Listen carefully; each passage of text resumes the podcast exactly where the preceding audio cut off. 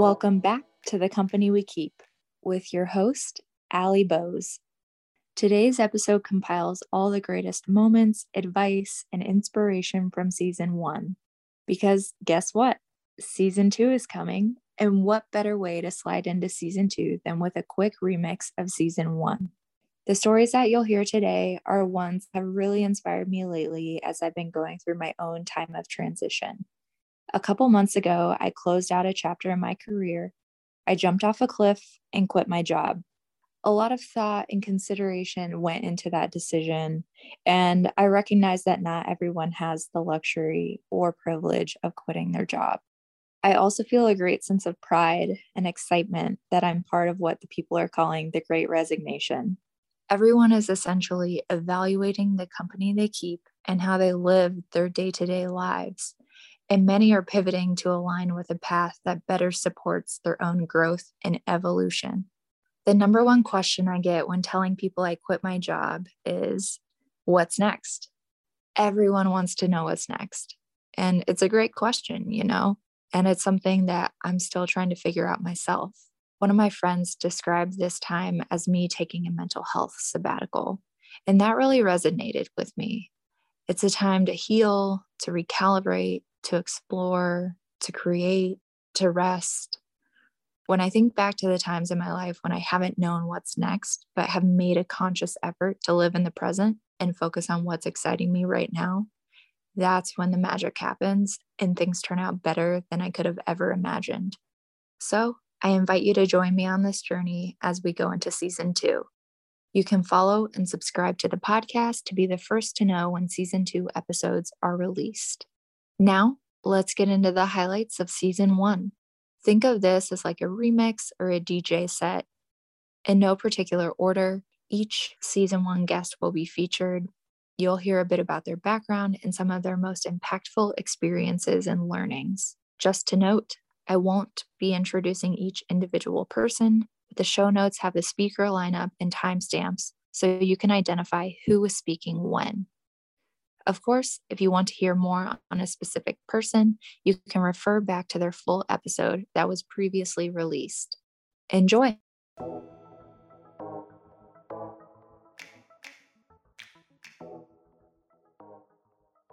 Hi, everybody. My name is Ellyse Rodriguez. I am Hispanic. I am Mexican and Puerto Rican which is a very interesting mix considering culturally those two typically clash. But honestly, I love it. The food's amazing. I unfortunately do not speak Spanish. My parents never taught me. I am the first within my immediate family to go to college. My parents were very strict on that, and I respect that a lot about them. And it definitely helped me become who I am today you know what? Okay, so now that we're talking about this, we're going to go through so many more before we get to even me and you meeting. And this is something that I think is great. Like, this is something now where I'm looking back and I'm like, I'm so happy that I did that. And I'm so glad that it's becoming more normalized to try different things. Because honestly, if I didn't jump at these opportunities that kind of came to me, I would have never been where I'm at today. So, for anybody who is like nervous about leaving their job because they've only been there for X amount of time, just know that that is never an issue. And if anything, it's coming more widely acceptable to do that because you're only gaining more skills and growing that skill set and just trying to become better within your career.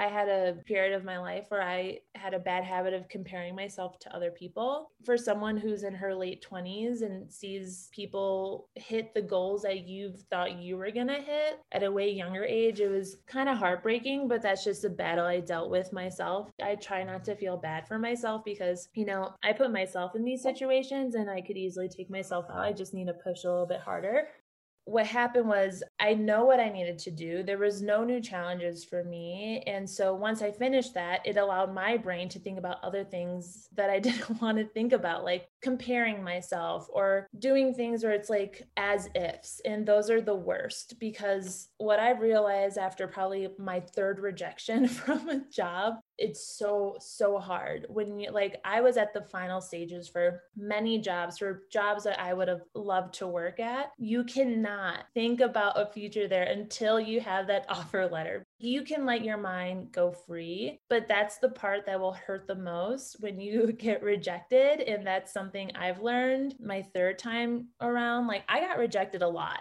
and so I told myself I will allow myself one shower cry. So I'll allow myself to feel bad for like a shower's worth of time. And then, you know what? I have to keep going because that was the only way I could push myself essentially.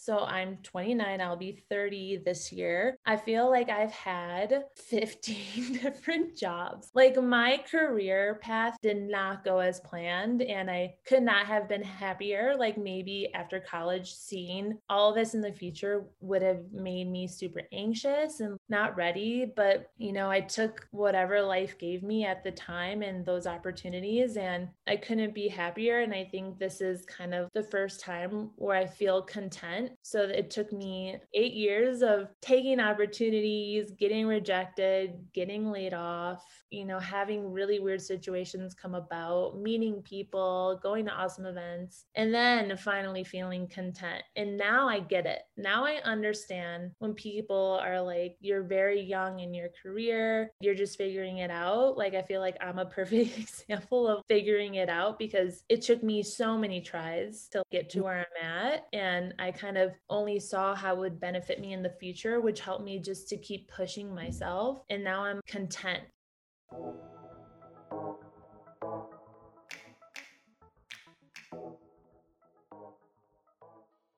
So I was working as a copywriter, which was really fun. I loved working with my team. We were working with the other copywriters. So we were coming up with ideas, we were brainstorming, we were doing these really fun ideas for the clients. But the clients are a little scared. So they don't want to try the new things. They want to do what they know works. So I was basically in a rut somehow. You know, I was working in this creative industry, but I wasn't allowed to try anything new because I put myself in a cage actually and we were working really long hours. It was from 9 a.m. until 11 p.m. or something like that. And this is a good day, you know. I know that I went home and showered and came back, and they, at the agency they actually told me that there's a shower here if you want to use it. And we were like, no, I would rather go home, you know, if that's okay with you.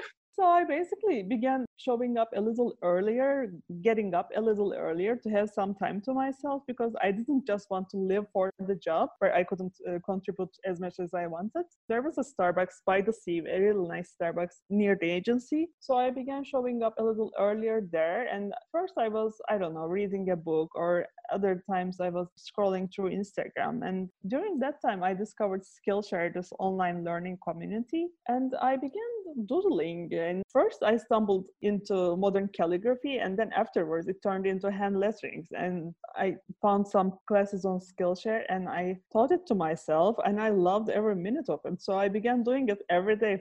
And i'm a little bit of perfectionist. I think it's sort of like imposter syndrome or i'm not sure what it is but i bought the first notebook i could find which had plain paper and i covered it with bits of scrap paper. So i wouldn't feel like wasting the notebook you know I knew that if I get a fancy notebook, you know, I would be really fancy with it too. So I wouldn't be experimenting, etc. So I got the worst notebook I could find with the thin paper, etc. So I began carrying it with me and doodling in it. And I was sometimes improving what I was learning, like implementing the lessons. And the online learning community is really awesome because you can get to learn from many, many different people with pre-recorded classes. You don't even have to like match their timeline or time zone or anything like that. So I was basically trying the things and I always liked uh, sort of drawing and writing and illustrating anyways. I was after the stylized things. And the more I did it, the more I realized that I don't want to go back to work. Calligraphy is very well known here. It's been traditional calligraphy with the thick letters, black letter calligraphy. So the black letter calligraphy is known here, the traditional artwork of calligraphy, which is hard to read but looks really decorative. I see those around, but right now, I don't know. It's very industrialized and typography is very well known and applied, but the handmade aspect of it is missing. Like the craftsmanship is missing because no one wants to work on those things So I see lots of English lettering in Turkey because that's what exists and that's what's being sold around. So I thought, you know, if I keep doing this, I might create a market for myself because right now it's not existing. I mean, now it's a little bit more known, I guess, with the brush lettering and the modern calligraphy. Still, there is no hand lettering. It was important that I took that class right when I did because it's time to put myself out there. Because if I don't talk about it, maybe there are others who don't. And maybe if I begin talking about it and showing up as myself, the way that I am doing these things, we can actually build a community. And maybe there are other people who do this. I'm just sharing what I'm doing. And well, hopefully, when the environment is right or the timing is right, something will become of it.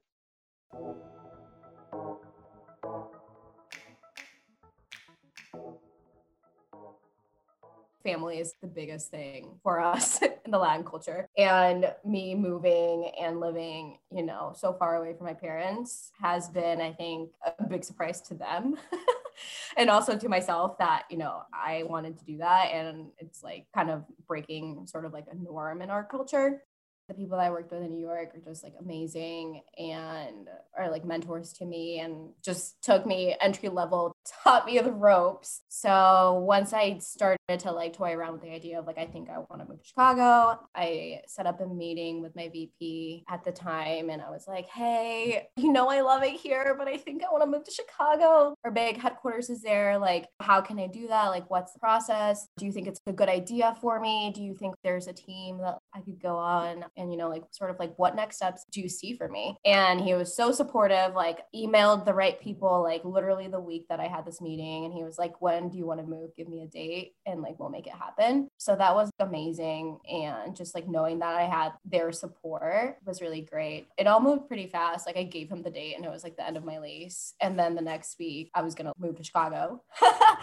I went out like a month before, look for apartments and all that. I feel like it was another quick step, like similar to me graduating college and starting this job. I think that was also really quick. And I didn't realize how quick it was all happening until I was in it. And I was like, whoa, this is a new city, a new job. And I'm again working all these crazy hours. But yeah, I was really lucky in the sense that I had the opportunity to stay with the company and continue to grow in the same place.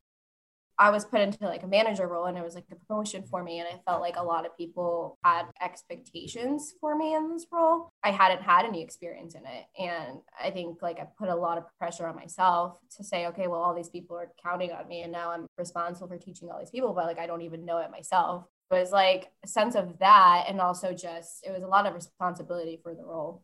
I think one of the the biggest and most simple things I've learned is that being like a kind person in the workplace can actually get you really far and it's something that is needed on a lot of teams. So I think that's probably the biggest thing just like remembering that people are like human and being kind and like trying to be positive throughout your day, especially when you have like people looking up to you or like responsible for like a team. I think that's huge there are things that yeah of course you know you have to do and require you to like drop everything or like you know obviously i don't want to like make mistakes left and right but also you know kind of having that mentality of something goes wrong like okay let's take a step back identify yes it went wrong but like can we fix it? Most of the time probably yes and if not it will be okay and kind of instilling that in my management styles to not instill panic or that type of stress.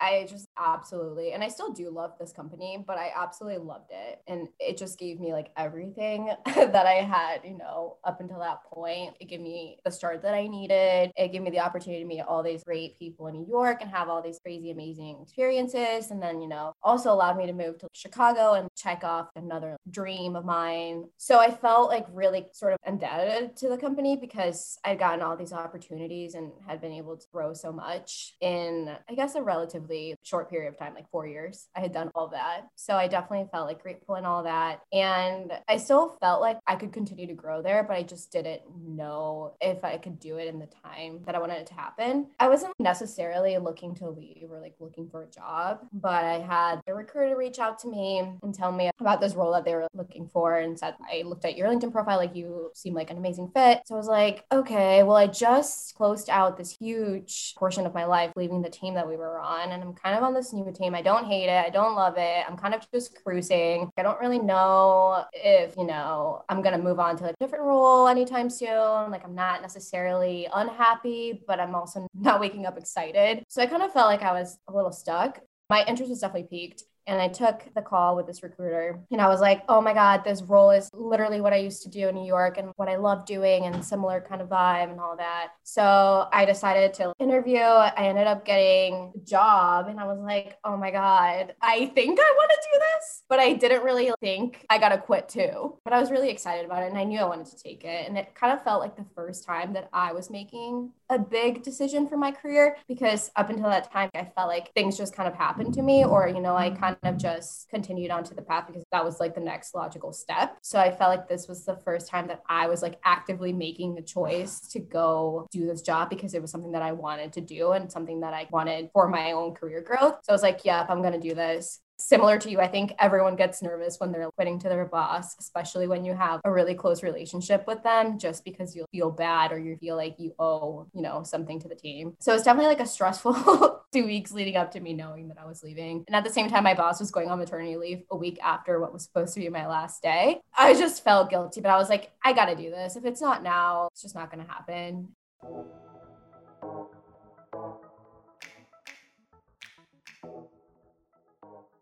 That was honestly part of my motivation to go back to school. My supervisor, when I asked him about staying, we sat down and talked, and I knew his story. He, you know, started in construction and then decided to go to school, got an internship, and then he got a job straight from that internship and didn't finish. And then he went back to school 20 years later to do his last two semesters. And he was like, you know, taking a break that long and going back is really hard. So he was like, if I let you stay, you have to promise me you're going to go back and graduate. He was like, not in 10 years, you're going to go back and you're going to finish. He said, That's the only way I'll let you stay. And I was like, I promise, Rory, if you let me stay, I will graduate.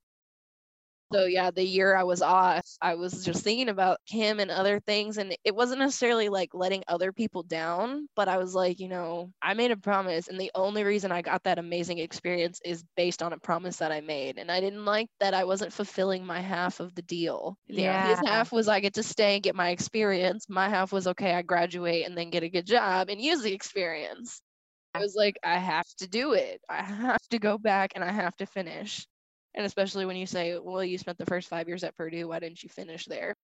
Because I just decided to give up. I didn't like that. So yeah, I got back in. And yes, I finished this year with the best GPA I have ever had in my life, not even just in college. Like I had a better GPA this last semester than I even did in high school very up and down my college experience, but dance was that constant there that helped get me through and keep me grounded when I felt like I didn't have anything else 14 year old me would have been like, dance is not a sport and I would never do that. I'm an athlete. And now here I am, like, yeah, I am an athlete and I dance and it's really hard like dance yeah. uses so many muscles. I was a swimmer. I played soccer. I played basketball. I did tennis. I ran track. Like I did every sport you can think of. Dance is up there as one of the tough ones. I have hurt muscles I didn't know I could hurt. Yeah. I've strengthened muscles I didn't know could be strengthened. Like, I, I've done things I didn't know my body could do. It's crazy. And you feel emotions. Sometimes I feel like you didn't know you could feel. I don't know certain dances will hit you in a certain way and you're like whoa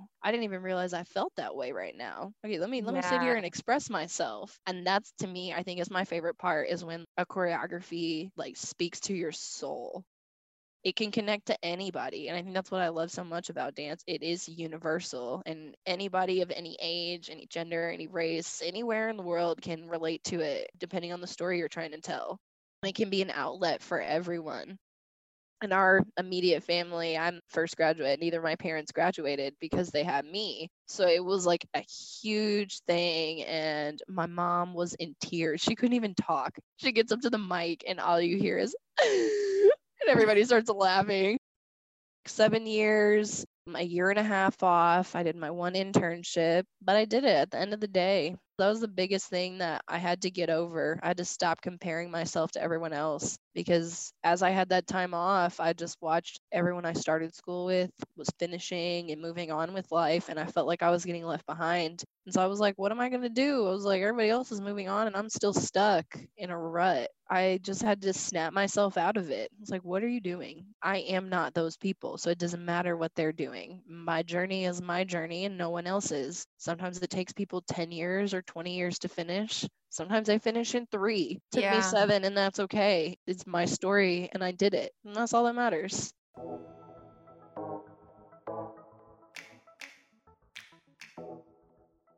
And so then I get to Purdue. I'm in the interior design program. I was there for like a semester and hated it. Failed my first interior design class, but I really loved the drawing classes, the design classes. All those were still great. It was just interior design was not my thing. So then I went back to the Purdue majors list and saw visual art again. And I was like, I mean, I'm here. My parents are not here. I can just switch my major. I don't need their permission.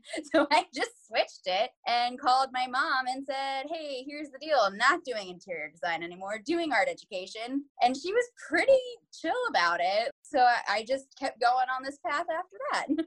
And to my parents' credit, neither one of them is very creative or artistic. Both of their career paths follow more of a science route, and then my mom went into law school. So, like, the idea of an art career, it was just so foreign to them. They could not comprehend that. But in me pursuing it and me being really passionate about it, they have come to love what I do and love hearing about it and tell me all the time that they think it is really cool what I do. So, to their credit, they really did come around and they are very supportive now a passion of mine that I share with my sister is buying art directly from artists. So, one thing that we love to do is find art fairs where artists have their tents set up and they are selling their work just directly to you instead of going to, like, I don't know, home goods and just finding a cool frame something, like knowing that you're like supporting the person who actually made it. So, we'd been doing this for years. I'd been collecting a lot of different art just from a lot of different people from all over. And what I really was excited about when I bought my first home was getting to hang it up because I didn't really have room in my teeny tiny apartment that I had. And so that was the first way is that just surrounding myself by other people's work. And then the second thing was as I was looking for houses, one thing I really, really wanted was to make sure there was space for me to keep making my own art because in my apartment, I basically just had this big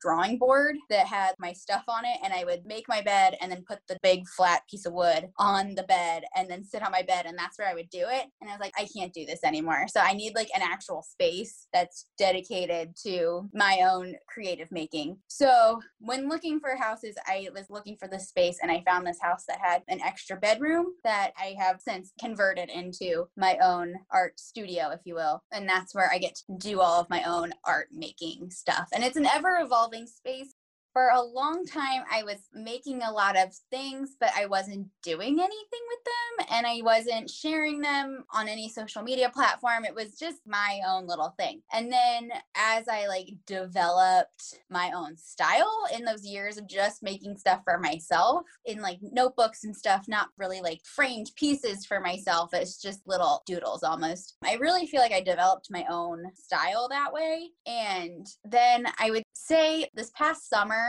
I really got the courage to start actually posting pictures of the stuff I was making. And it's been a goal of mine for a while to get to that point, but I was just too nervous.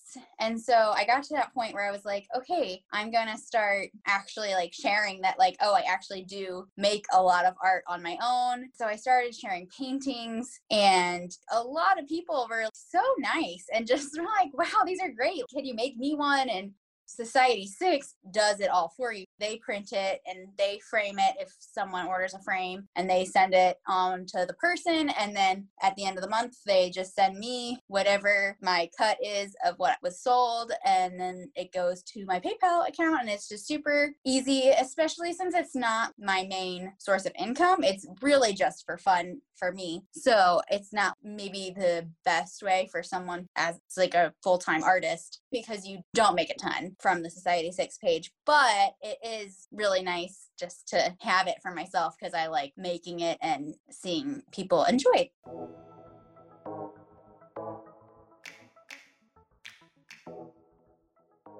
And I kind of kept having this like internal struggle of both imposter syndrome, which I think is like super common, especially yeah. among our generation. And then also just kind of this external pressure of you need to get a job and like it needs to be this like conventional package deal and then by 25 you'll be married and by 30 like you'll have your two kids and you'll have this like little picture perfect life and i was like what is this yeah. that's not me and so it was a little bit of an existential crisis like november of my senior year so at the same time though because i like a challenge I had been meeting with some family friends, and one of them recommended I look into international education. And I think what was like initially challenging for me was these options aren't explicitly told to you yeah. when you're 17 years old and picking your major. I didn't know what I wanted to do when I was like when I was 4 I wanted to be a shoe designer. I have no capability to do that. Like I by no means pursued that passion but like at some point something gets lost where like that passionate side of things is not as encouraged in our society by my parents sure but like the broader world and so I had this family friend tell me, like, you thought about international education, like, here's some master's programs. So I had applied at the time to a couple of schools and at Peace Corps. So I was kind of these two parallel tracks. Yeah. It just so happened I got into Peace Corps first, and I had seven days to decide what I wanted to do. I think I wanted to do what wasn't expected, and I wanted to challenge myself. I think that's at the like the bottom line of it because growing up I always like played it safe. I was the girl who always wore a helmet. You know, like I always I followed the books. I like didn't cut in line. Like yeah. store was closing, was out of that store 15 minutes before kind of thing. Yeah it was kind of two pronged. Number one was I didn't feel like I could, with authority, become someone in the field of international education without having actually experienced it and lived it and seen firsthand what the problems are. You can read a book about things, but it doesn't compare at all to seeing it yourself. So that was the professional reason why. On the personal side, like I wanted to do something different for myself. Like, I'm a pretty picky eater and challenge myself not to like all the food all the time and to get out of my comfort zone and take these challenges and turn them into something meaningful. And so when things are too easy for me, I get bored and I don't like being bored. so I need to be challenged in some way and figure out how to survive almost. I think for me, one of the biggest helpers and like levers in getting me to where I am has been just asking people to share their stories. And then from that, doing my own research and figuring out like, huh, they're like, this seems really interesting. And basically, like, choose your own adventure. It's interesting because I could have never predicted anything you have this idea in your head of how it's going to be. Kind of similar to when I went into college, right? I thought I was going to be doing this and then came out and had a completely different life trajectory. And so now, after Peace Corps and that like motivated me I'm gonna apply to grad school again, even though I got in, they wouldn't let me defer, which I thought was ridiculous, but whatever. Still got my master's, so it's all good. yeah, so it's just like kind of pivoted me into a different direction of like, wow, inequity and inequality is really prevalent, especially in education, and especially when I'm teaching a curriculum that's saying use a Bunsen burner because it's written for kids in the capital, but I don't even have a whiteboard at my school. And so seeing that level of disparity kind of helped propel me into this next stage of my career. Mm-hmm. I had that foresight, I guess, of you need to have done this in order to understand what you're talking about and what you're learning.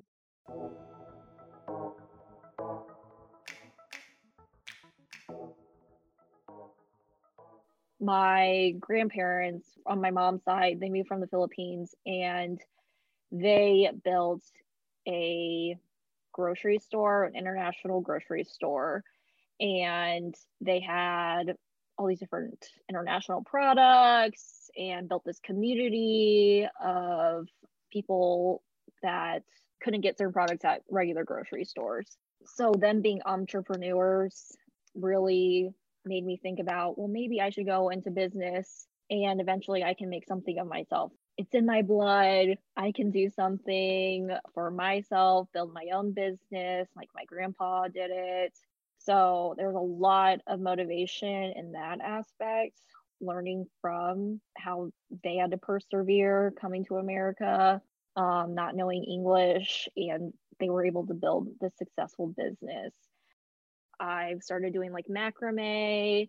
I started doing wood burning. I've been doing digital illustrations. I've done craft wire wall art that are skylines. And these are just different things that I've actually put out there as gifts to people. And actually started a um, Instagram page too during all of this craziness just to post the projects that I'm doing because I'm proud of them. And I decided that I wanted to just try more things and challenge myself. And if I put it out there, it makes it real. I don't want to hide the things that make me happy or the things that I'm proud of anymore. And I've just gotten a lot of encouragement from everyone, which is overwhelming, but satisfying Yeah. in the same sense. My family, they put a lot of emphasis on finding a really high paying career. But lately, since I've been putting things out there more, they've been a lot more encouraging. And I've even gotten a we're proud of you. So that is a huge deal to me to get that those words of encouragement and words of affirmation from specifically like my parents and honestly my dad tying in the whole like the company we keep when you were telling me about the company we keep. It really made me think about the company that i do keep in my life and reflecting back on all my past specifically when it came to being creative knowing that I was like the go-to person, like all of my friends or like the people that I interacted with, they encouraged me to pursue DIY projects or even just asking me for advice that really gave me the encouragement that I needed. My friends, you included, have been like the most encouraging and helpful with me feeling more confident in what I've been putting out there. I feel like my friends saw my talent before I even saw my talent. The overall atmosphere that I'm living in has allowed me to be creative and harness all of my creativity and it just be a safe space for living just on my own. Getting the chance to self discover on my own was much needed. I think everyone should live alone at some point in their lives. I was able to design my space. I literally painted all the walls. I even got wallpaper to put up. I nailed up all of the paintings and things like that all myself. I even put in like different light fixtures. I know I'm just living in an apartment and it's a rental and it might be dumb to put in a lot of money into something that I'm just renting, but I wanted my space to be comfortable and I'm going to come home and make it feel like home.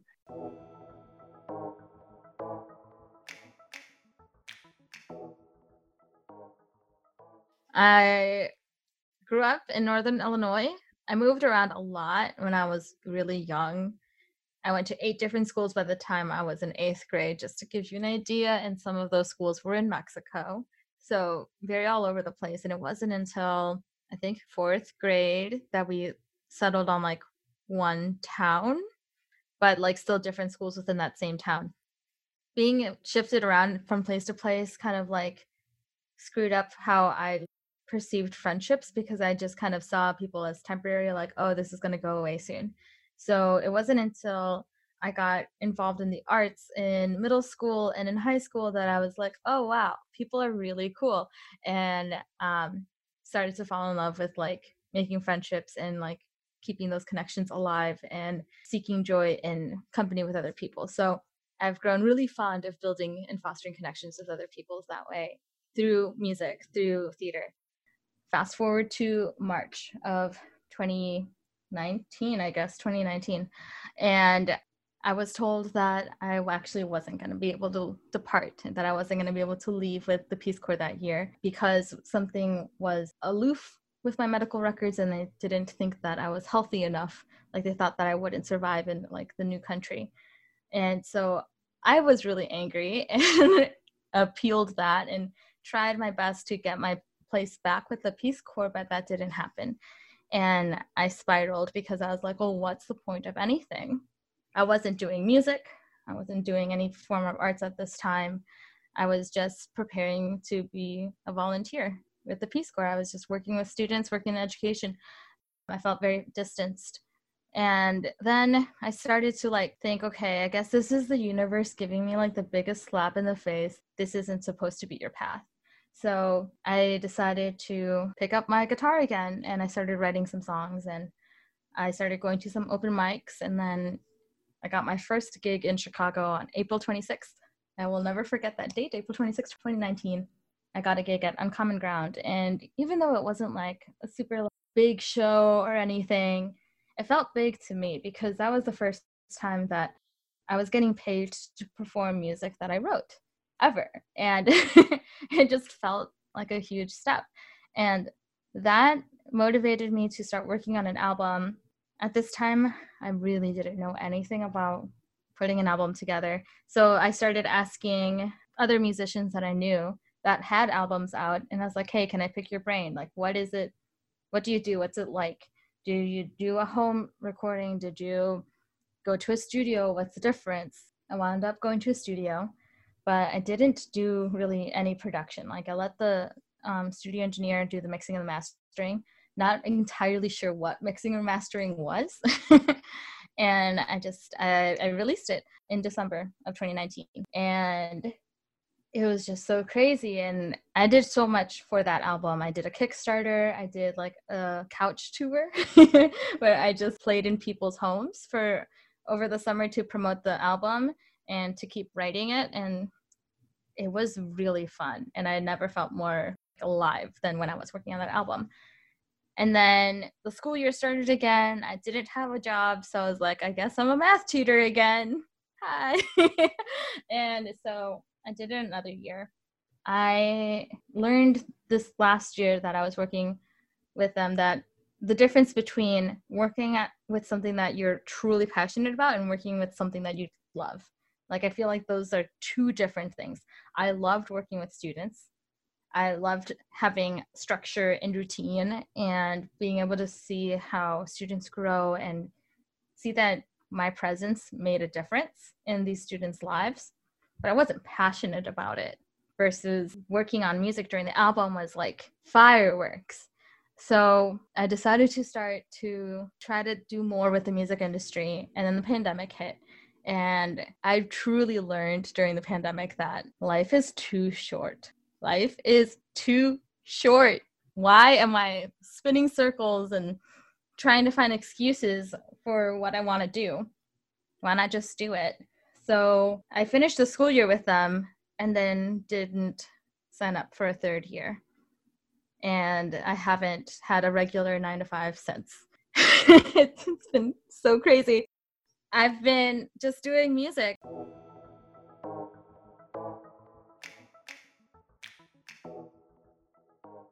and actually what's kind of funny is i got back from london and so i'm from like a very small town in the midwest and the next day i went to work in the cornfields because there's this thing called pollinating and detasseling but basically like i did this every summer growing up and i would earn a bunch of money in a matter of like two or three weeks and so that was kind of the agreement with my parents like you can go to london you're going to kind of pay it off when you get back so i remember being in the cornfields and it's like hot and sweaty. I'm like, 24 hours ago, I was in London. I could not believe it. So wild. I did that for a few weeks and then I start packing for New York. When you're starting out, you're kind of like, can I do this? Did I make a mistake? You know, which definitely has crossed my mind. I definitely left Macy's a couple times to go get a coffee and cried in Herald Square and was like, why did I come back to New York? It's not magical. Like, It did not feel like the magic was gone for a while. And I remember I called my mom and was like, Mom, I messed up. Like nothing's working out. I've been on a zillion interviews. This isn't what I'm supposed to be doing. This isn't how I remember it. And she like totally heard me out. And then she was like, Well, Christy, I'm not letting you move home. And I like, she like made me cry harder. I was like, What? And she's like, She's like, I'm not letting you move home. She's like, You, this is all you've talked about. Something will work out, but I'm going to tell you, you have to stay. You have to give it more time. And just thinking about, I've lived here for five years now, maybe a little more, but it definitely has like a hazing period in New York where you're like figuring all this stuff out. And then once you get past that, you're like, I know how to navigate this. It will be fine, you know. And then I feel like the point I am now, I just feel like New York actually is home, home. You have your New York family. Yeah. I have my own apartment, which was always a goal because that's just something that in New York, having a roommate, I was lucky to have a very wonderful roommate and one of my closest friends. But both of us, she actually lives on her own now too. We're like, you know, we did it for three years, but like it reaches a certain point where you're like, all right, I'm going to challenge myself. Can I get my own place? And it really is life changing. Whether it's studio apartment or not, Yeah. it's still yours. I had basically been looking at apartments for a whole year, just like dreaming, but then the dream slowly became reality. All right, like I think I'm slated for a promotion by the time this happens, da da da. And of course, I had this whole plan of how everything was going to line up. Turns out, like the timeline ended up being a little shifted, so promotion or whatever it was wasn't going to happen until I forget exactly what went down. But basically, I was like, shoot, do I wait another year or do I just do it? And of course, like knowing, you know, how I operate, I'm like, well, I don't want to wait another year. I'm just going to make this work. Yeah. And so I like canceled my Equinox membership, which by the way is $150 a month, which is stupid expensive. I'm like, yeah, I can put that towards my rent. And also like maybe having a few less cocktails on the weekend. I will say that Ralph Lauren still does drive a lot of my inspiration. I've always been inspired by that brand, but I think it also kind of reminded me of home and like how my mom decorates.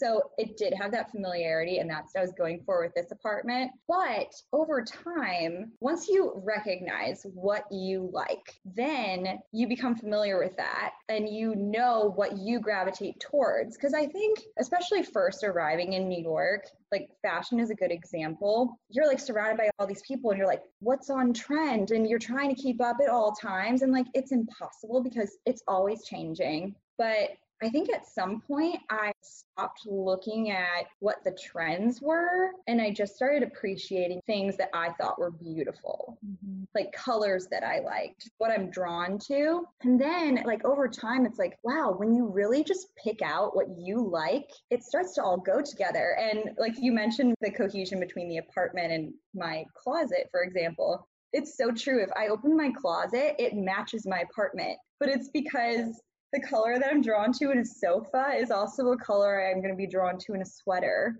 I like how it goes with my skin tone, or over time, you're like, oh, this is flattering, or I have something else that it reminds me of. And it's almost like you have an ever evolving mood board that isn't like evolving in terms of what your actual underlying taste is, but you might build in a few things that like you're newly inspired by it's kind of like you strike that balance somewhere after like a few years of hustling and you're like this is actually great for now. And it's not like i'm stopped here. Like it's i don't really know what's next. As we were talking about we kind of just play it by ear and when something else feels right then we'll go for it